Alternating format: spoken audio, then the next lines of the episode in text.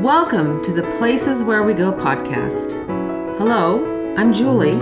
And I'm Art. We're the hosts of the Places Where We Go podcast. Join us as we share our travel stories. We'll tell you about where we've been, what we saw, and what we did. We're always looking for a bit of an adventure. Sometimes we travel far, sometimes we explore the places in our own local backyard. Wherever we go, we'll let you know about the highlights and top tips to help you plan your future adventures. This is the Places Where We Go podcast. We're back to continue talking about our travels in Utah. This time we're going to go to Zion National Park, and this is going to be the first of a few episodes that we're going to do in the area. I don't know if it's going to be two or maybe three, so you'll have to keep listening to find out. I just know it's going to be more than one. So, the last few episodes we had were in and around Bryce Canyon National Park, and it turns out that to get to Zion, it's just about an hour away. So, we ended up actually switching campsites to get a little closer to Zion. And as we continue to be on a quest to see as many national parks as we can, one by one, this would end up being our second national park that we've ever visited in Utah. It made sense to go there because it was so close to Bryce, where we had started our adventure in Utah. There's a little bit, a lot of it, I would say, history around these national parks. Utah's Zion National Park, as it is currently called, was its first national park and the most visited of all the Utah's national parks.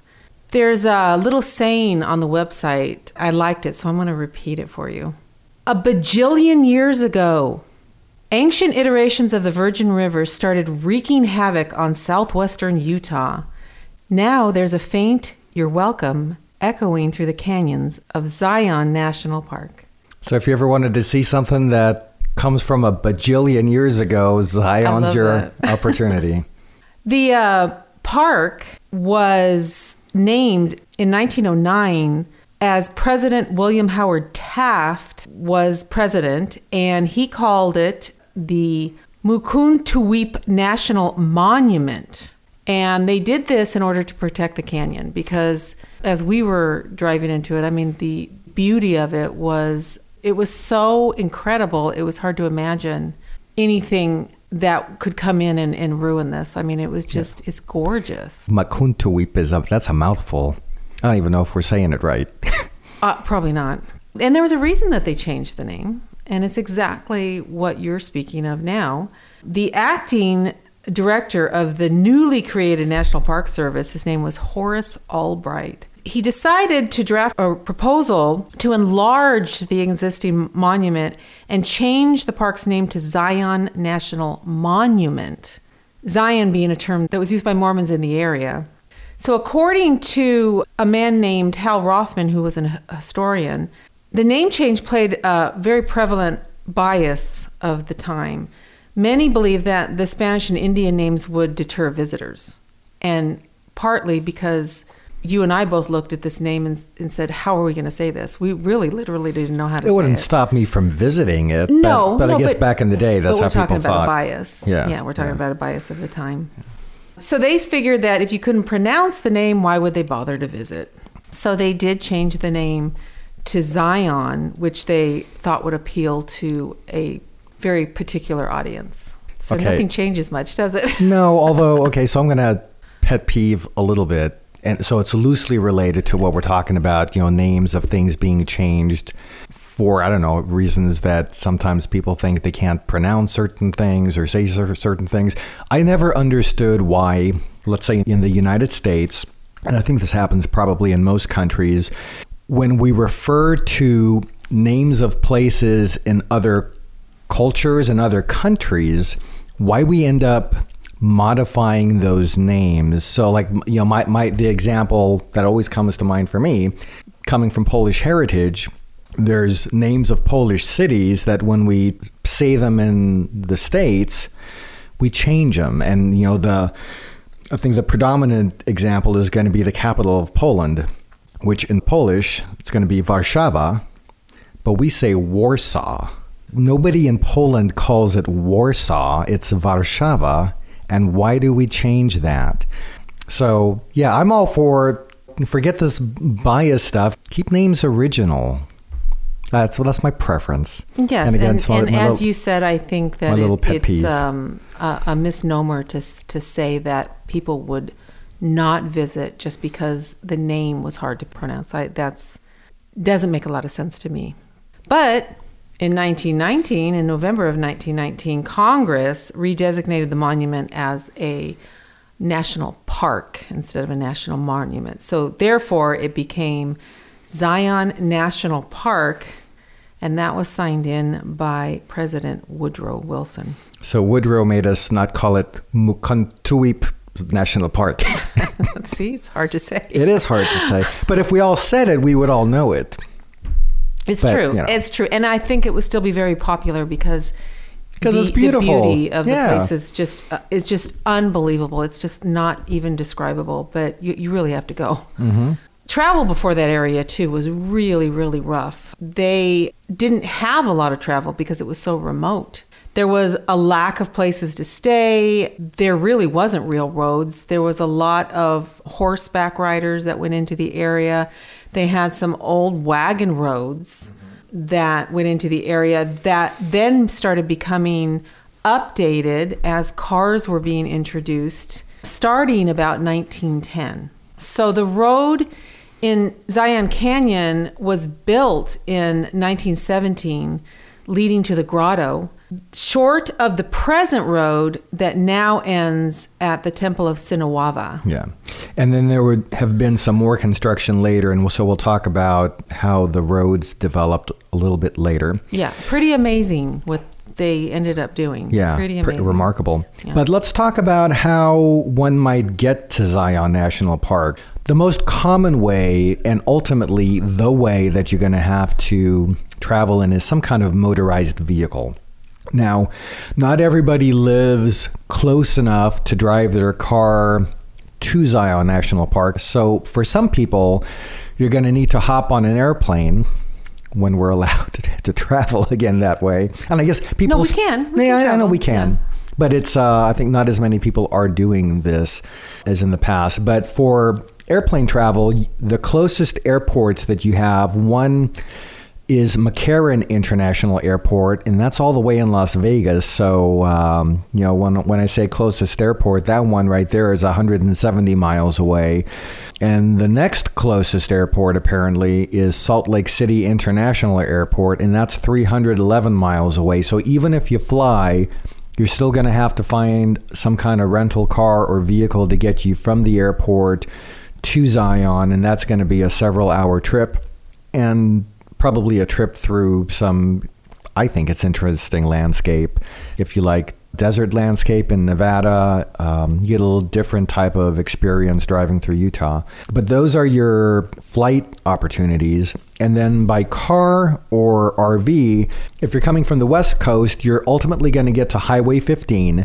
And then from there, it depends on where you're going to stay and what you're driving. So I think we've talked about this on a prior podcast. If you use an app like Waze, it's going to give you typically the shortest route, which might work fantastic if you're in a car. But if you're in an RV, you're going to need to pay attention to is the road going to be right for your vehicle? And it turned out for us, since we were towing a 27 foot trailer, the shortest road was not the best road. So we had a little different drive that worked out well for the towing, and we got to see some beautiful landscapes along the way as well. I think even when you're driving, there should be some amount of research that goes into your direction and where you want to be because there's even roads there that Waze might take you on that you're not comfortable driving even yeah. in a car. Yeah, you've got high elevation in this area. Mm-hmm some places, I mean, I'm not super windy roads, but you've got mountain roads to traverse. And so, yeah, I agree. Uh, yeah. Uh, know where you're going to drive before you get there, especially if you have options, and, and there are some. Mm-hmm. Now, there's two different park entrances. You've got one that's located on the east side of the park, and that's the one that we would have taken in the days that we were visiting Zion National Park And then you have a west entrance, and or in, in my head, I kind of see it as the south entrance, and that's the one that's just around the town of Springdale. And I, I think that's probably the most popular one.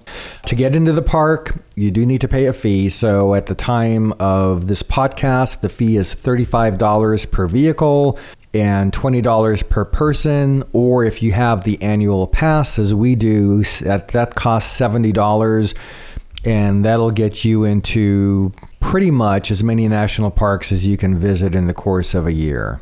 There are many things you can do within Zion National Park. There are camping options that are within the park, and there are some outside of the park.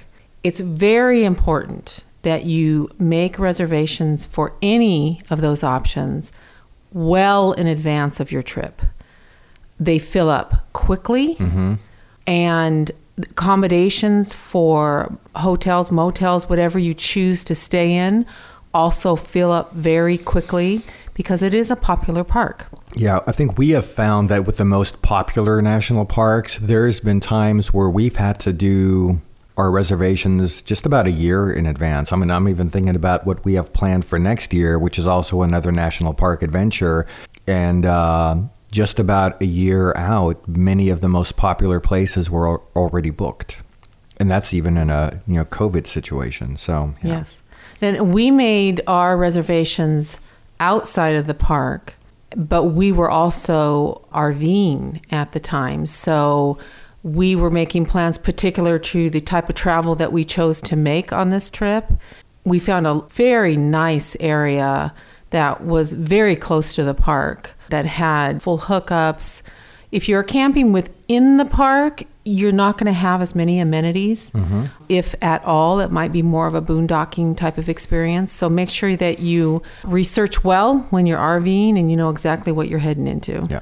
There's an immense amount of backpacking and canyoneering in Zion National Park. The landscape itself lends itself towards that. The canyoneering, especially, there are permits required for that, so make sure you stop in at uh, the visitor center to get a permit before you start off in uh, the event that you want, the thing you want to do at that park. Backpacking, there are some very short backpacking trips, but if you're going into the canyon on a, a multiple day trip, you will need a permit. Mm-hmm. So you need to make sure you stop in and get those permits with the park rangers before you do that. There's guided horseback riding trips at the park. We did not do that. Make sure you make reservations before you get to any place that you want to go horseback riding. That's very important, otherwise, you may miss out on that. There's hiking, there's some beautiful nature trails. And from March to early November, they actually, the park rangers actually offer evening programs for that area. One of the primary things that people do, or the main thing that people do at Zion, is they just drive the main road through the park. That's the easy thing to do. Which is what we did. Yeah. Well, one of the things we did. Yeah, yeah, yeah. The length of time that it takes to drive this park is relatively short. It felt short to, to me. Other, yeah, yeah. Even compared to Bryce, to. I thought it was. It yeah. felt shorter to me. Yeah, a lot of twisting, a lot of turning. Mm-hmm. There was places where you had switchbacks um, there's areas where you cannot bring uh, a large RV into, so be aware yeah. of that. If you do have an RV, be aware that you're probably not going to get through this, especially this main tunnel with a large RV. One of the greatest parts about driving through it is you can kind of take your time. Mm-hmm. People really aren't rushing through it. And as you're driving through it, you will turn a corner or you'll make a different direction, you know, with the whichever the way the road is going.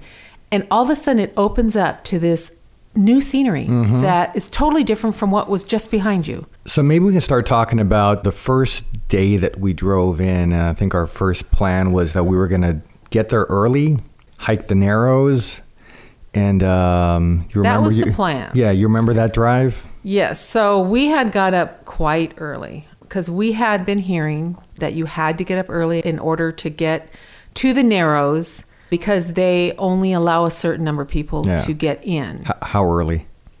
Do you remember? I think it was that we got up. It yeah. was like four in the morning or something. Something right? like that. Yeah. yeah. I, I know we were. I think out of the campground I think we wanted to hit the entrance by 6 6. a.m. Mm-hmm. For some reason, we I think we had heard or thought that hey, if we get there by 6 a.m., we'll Yeah. We'll be good. So that was the plan. I think we kind of missed out on the early, early rising because I do remember we overslept a little bit. Yeah, we looked at the clock and it was like an uh oh moment. No breakfast, nothing. We just jumped in the truck and we went. Mm-hmm. Yeah, so I think by the time we got to that gate, the east gate, because I think they open it at 6 a.m. So that's why we That's had we 6 a.m. yeah, yeah. on our minds.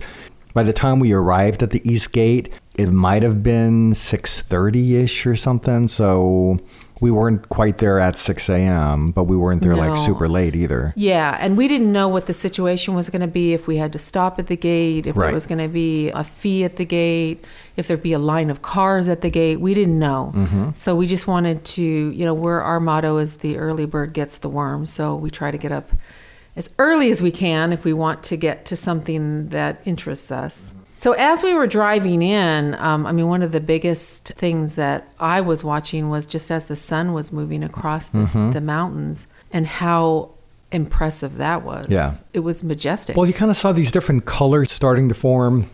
And because we were driving from the east entrance into the park, as the sun was rising in the east, it was shining in the direction of where we were driving. The light play that we were seeing on the mountains, and it, was, it was shifting as we were, As we were driving, as the sun was was rising. You could have just parked the car and just watched the light make its play on the mountains. Mm-hmm. yeah, if you're just- a photographer, Yeah. I mean, fantastic photos. yeah. But our main goal of that day was we wanted to hike the Narrows, Yes. which we will talk about later too.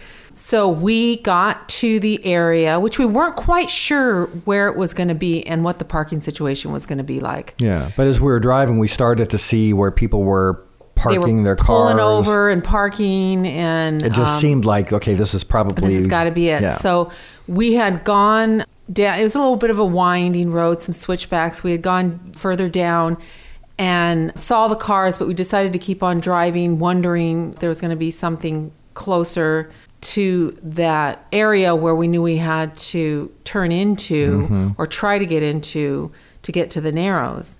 We got to it and it was completely closed up by park rangers because there's only a certain amount of cars that were allowed in to the parking space that's just the entrance of the Narrows area. So we ended up finding where all these other cars were pulled over a place that was just big enough to park our truck.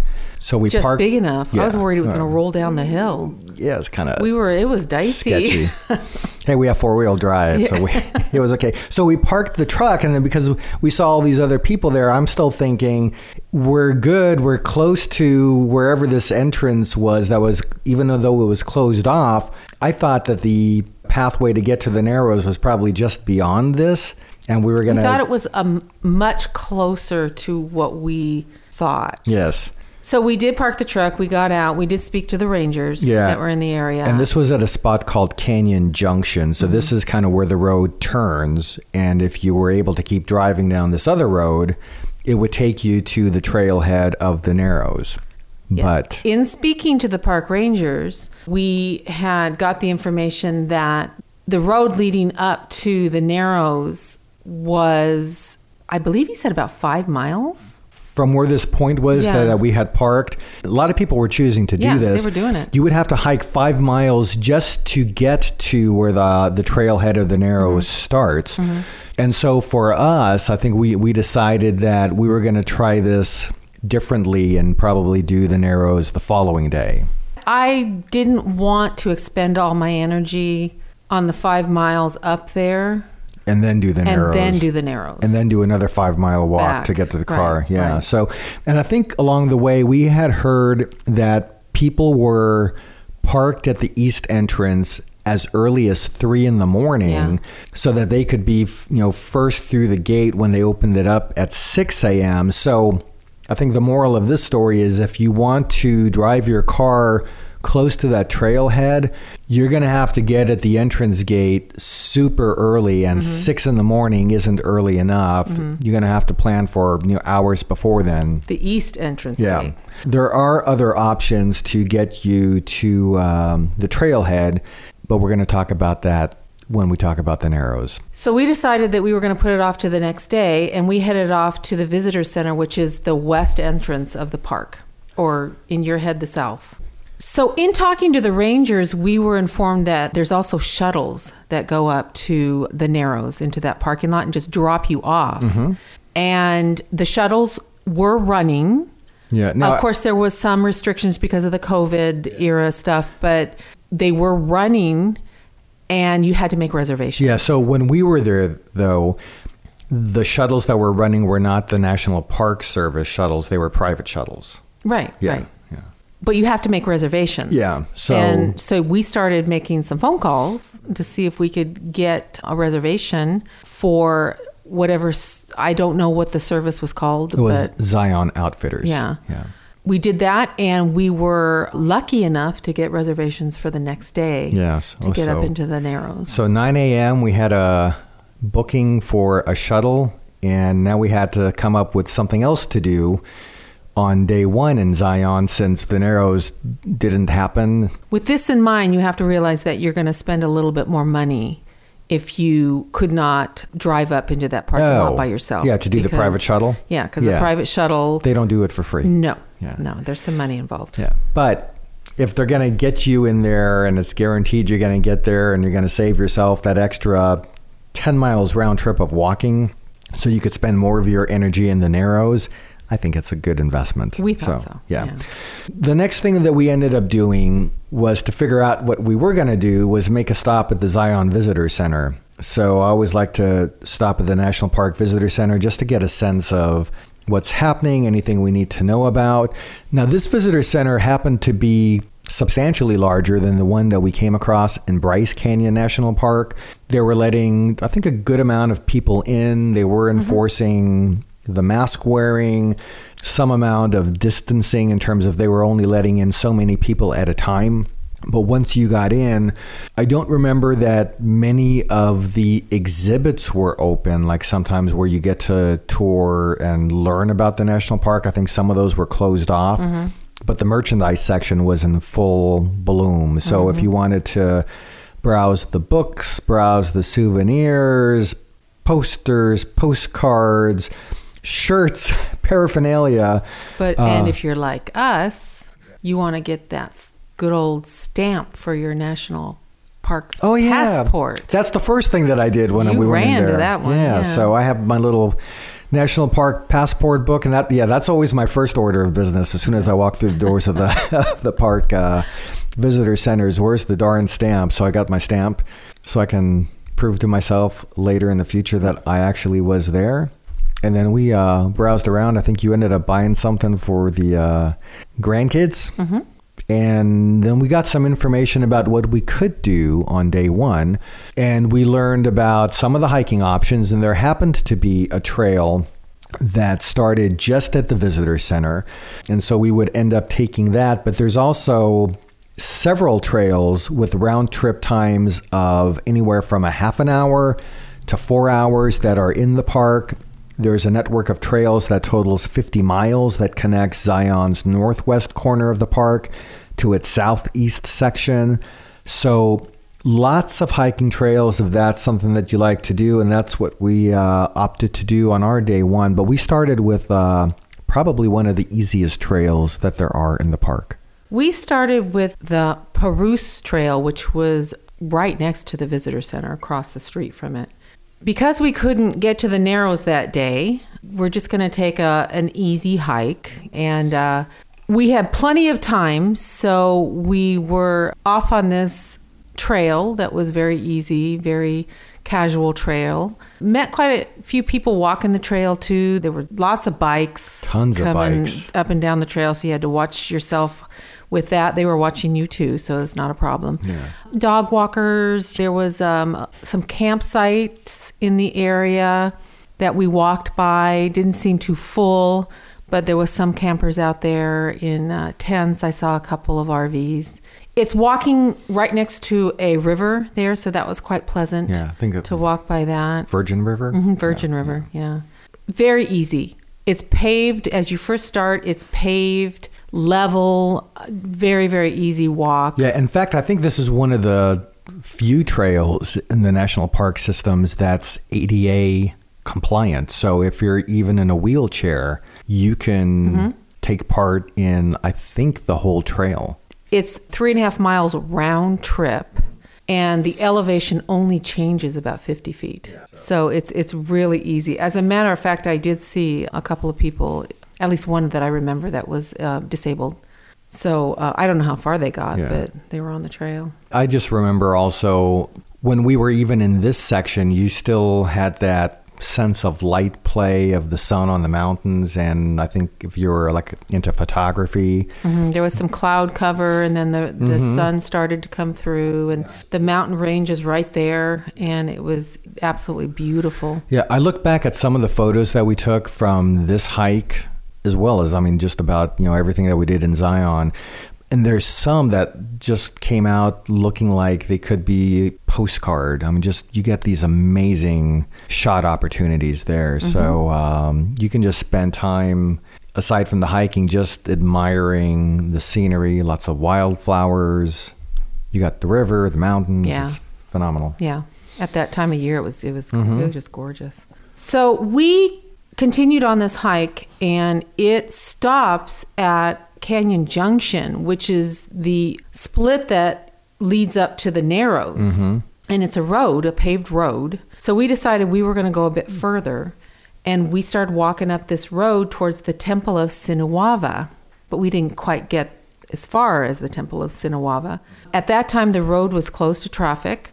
There were cars occasionally coming up and down as they probably were leaving the parking lot, and some cars were allowed to come in.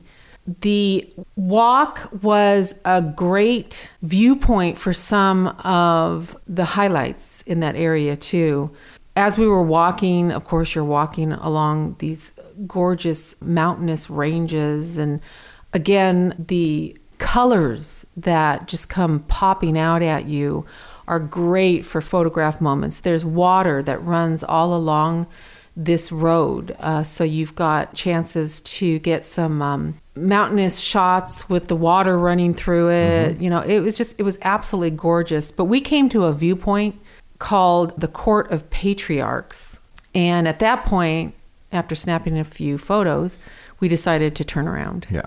and we walked back down the road and got back to the trail that we first started off, the Pa'rus Trail, and back to the visitor center. So it, it took us about three hours to do the whole thing. Now, in normal times, if somebody's taking this trail, about halfway up the trail, there's a bit of a turnoff that will take you to the Zion Museum.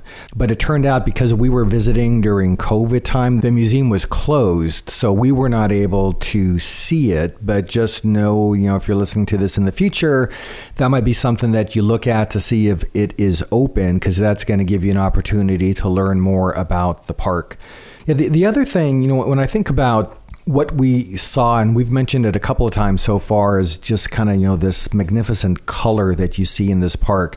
I think about Zion is only about an hour away from Bryce. So, you know, distance wise, they're fairly close. But when I think about what we saw in Bryce versus what we saw in Zion, Completely different. Totally different. Completely different.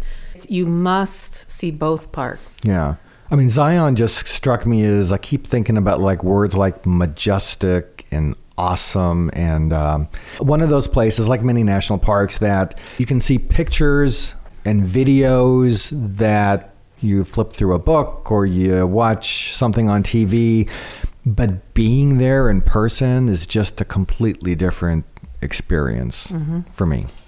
So after we had spent um, you know a few hours on this hike, we decided it was time for coffee. And just outside of the visitor center is a little area with a couple of stores. So there's the Zion Outfitters, there's a brew pub, and then we ran into a coffee shop called Perks Coffee. So we stopped there for our very late morning coffee.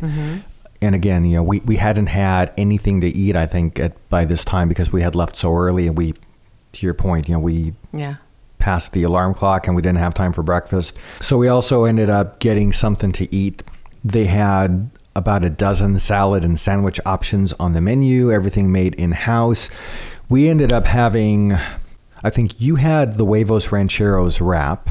And I had the California Egger breakfast croissant, mm-hmm. right. which my cardiologist would not approve of, but We're on vacation. but when we're on vacation, we I eat differently. Mm-hmm. So I eat like I am on vacation. So this was a nice option in the town. I think it's technically in the town of Springdale, but within steps of the Zion Park Visitor Center. So just know when you're there. If you're a coffee fan, you've got perks there. And the other thing that I'm going to digress just for a second. When we had finally left Zion National Park and when we were going on our way home, we ended up stopping in the city of St. George, also at a place called Perks Coffee. And I think it's like the same collection of coffee shops.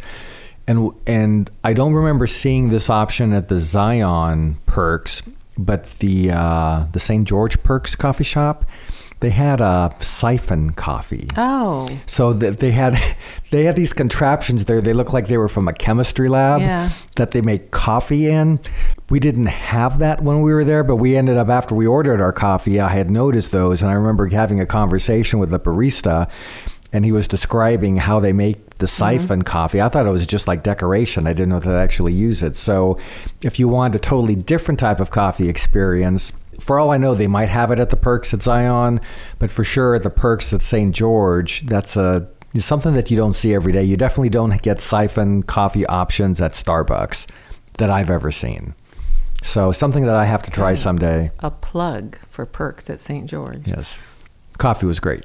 Yeah, it was good, and we needed it. I think it was time to refresh and re-energize, and Yeah. So after that, we decided that we were going to see what we could of Zion for the rest of the afternoon th- by our truck. Yes. Which came in very handy on, on this trip. One of the things that we passed through was what's called the Zion Mount Carmel Tunnel. So if you are coming through the park from the east entrance, you are absolutely going to go through this. If you're coming through the other entrance, I would highly, highly recommend continue up the road to experience going through this tunnel because it is one of the greatest engineering feats of modern times. It is, I mean, it is spectacular. So I had noticed this hole pretty much in the middle of this enormous mountain. Mm-hmm. And I didn't know what it was.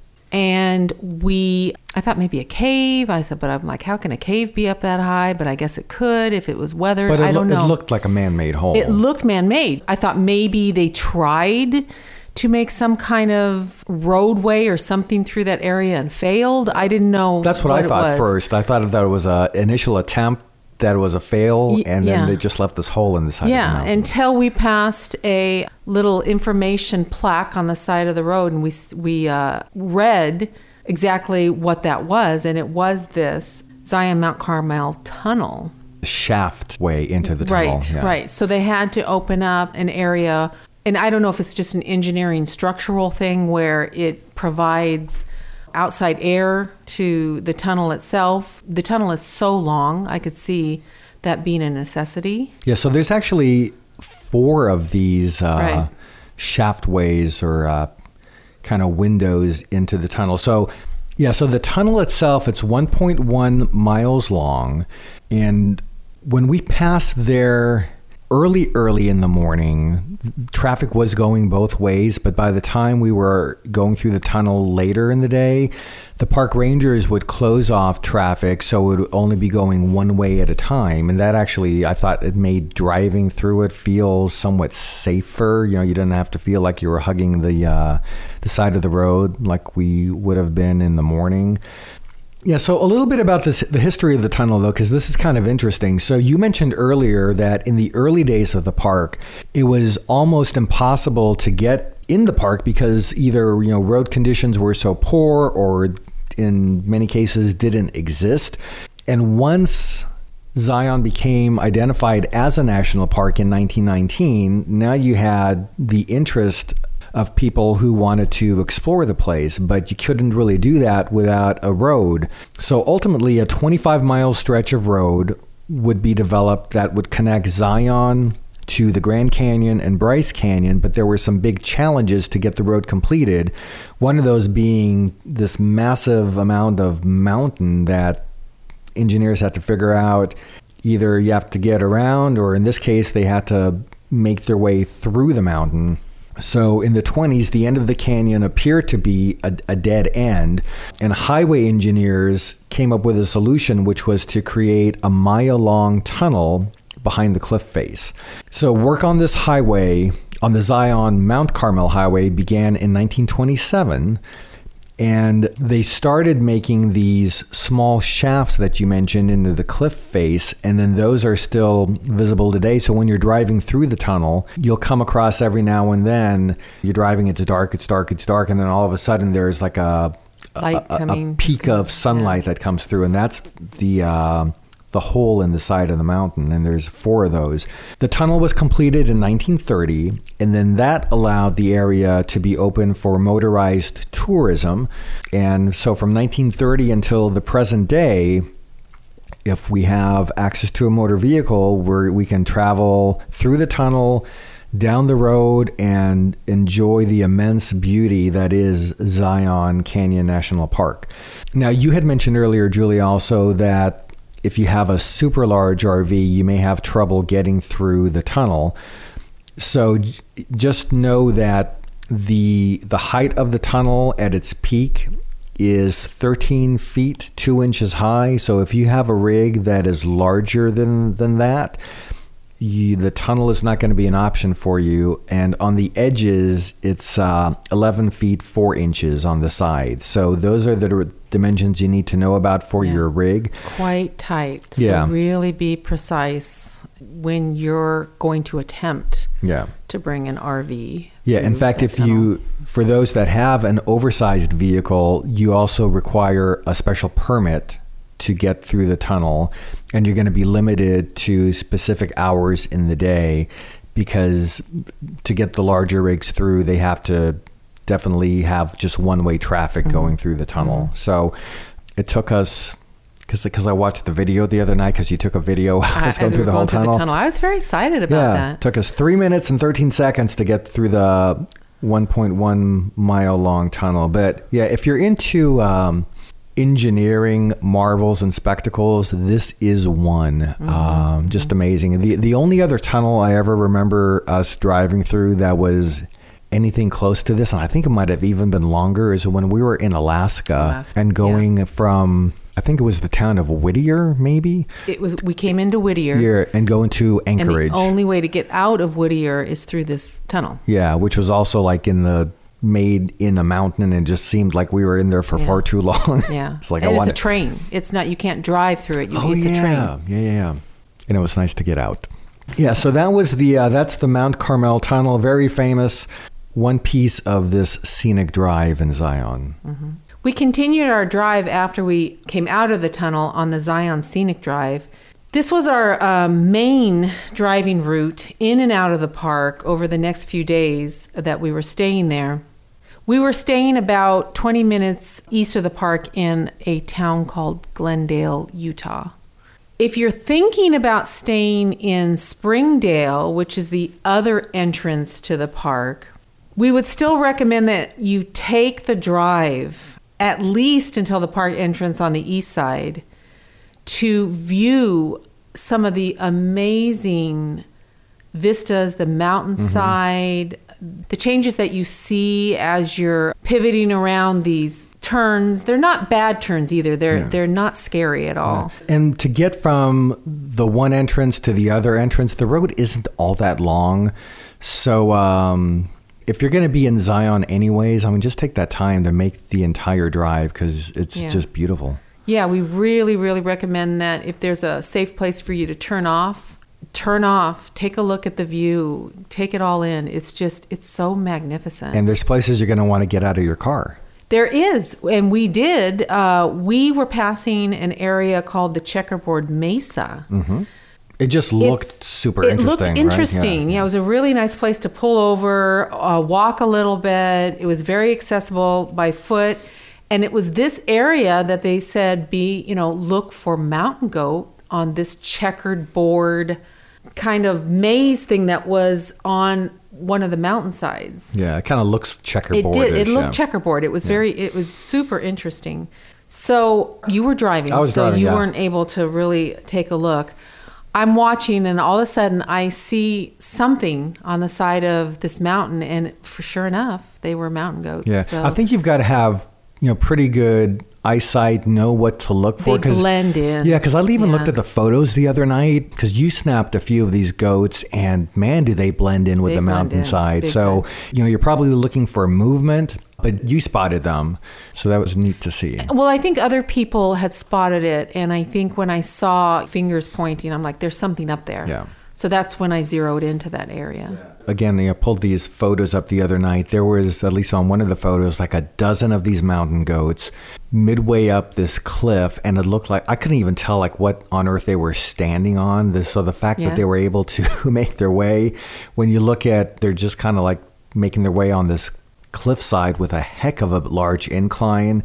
That was just amazing to me too to see. Yeah. Little bit about Checkerboard Mesa. It was originally named by Preston Patraw, who was the third superintendent of the park. Named for the hill's horizontal cross bedding, which is what we were seeing, of the ancient sand dunes and vertical cracking due to the expansion and contraction of the sandstone during the winter. So it caused all this cracking within this sandstone to where these goats in their specialized hooves can actually walk across. It looked like nothing that they were, I mean, it looked like they were just going to slide right off. Yeah. But because they have specialized hooves, they're able to grab onto these small areas, uh, these grooves that were within the sandstone. So it's pretty amazing. We had pulled over in our truck in this area and just did a little exploration. I remember there was a group of people, I think there was like four people, who had set up their chairs on the top of this large, like rock type of area and just enjoying lunch. And man, if you t- think about a beautiful place to have a lunch, just to, you know, pull over to the side of the road in Zion National Park. Get your chair out there and just sit and admire the view and eat a sandwich or something that you bring along with you. Yeah. These people had the right idea. I think Oh, we had a little conversation with Yeah, them. Yeah, very nice Or you, you did. Yeah. And then, yeah, again, looking at some of the photos that we took in this area, the uh, the rocks looked like these sheets of rock. It was just very Mm-hmm. It's all unique looking. sandstone. It's very interesting. Yeah. If you enjoy geology, different formations, I mean, I think both of us probably could have spent even more hours just walking around and taking photos and looking here and there and Mm-hmm. neat neat areas. How about some fun facts? What do you got? In 2016, there were over four and a half million people visiting this park. That's a lot of people. That's a lot of people. As compared to in 1920, the park saw just a little under 4,000 visitors. I wonder. I bet they get probably a few thousand a day these days, Oh, uh, right? yeah. I mean, if they're going to have 4.5 million a year, yeah. So it's become more popular, huh? The other thing we learned about is evidence of Zion's earliest inhabitants dates back over 8,000 years. The Anasazi, the original occupants of Zion Canyon, have left behind rock art and cliff dwellings that are dated between 800 and 1500 years old and in parts of the park can still be seen today. That's amazing. Yeah. So that's a little bit about an uh, introduction to Zion National Park. Again, we were determined to hike the Narrows. So when we get together next time, we are going to take you through that journey via our podcast because we we did do it and it was quite amazing. It, it, it was one of the most spectacular experiences I've ever had. So you're gonna have to tune in next time, and we'll uh, we'll take you through the waters of Zion with us. We also thank you for listening, invite you to subscribe to our podcast, follow us on our blog, and uh, we will see you next time. Until then, we appreciate you being in the places where we go. If you have any comments or info to share with us about travel, you can write us at comments at theplaceswherewego.com. You can also follow us on social media. Right now, we're on Twitter and Instagram, both at the places where we go. Thanks for joining us, and we hope to see you at the places where we go. See you next time. Bye now.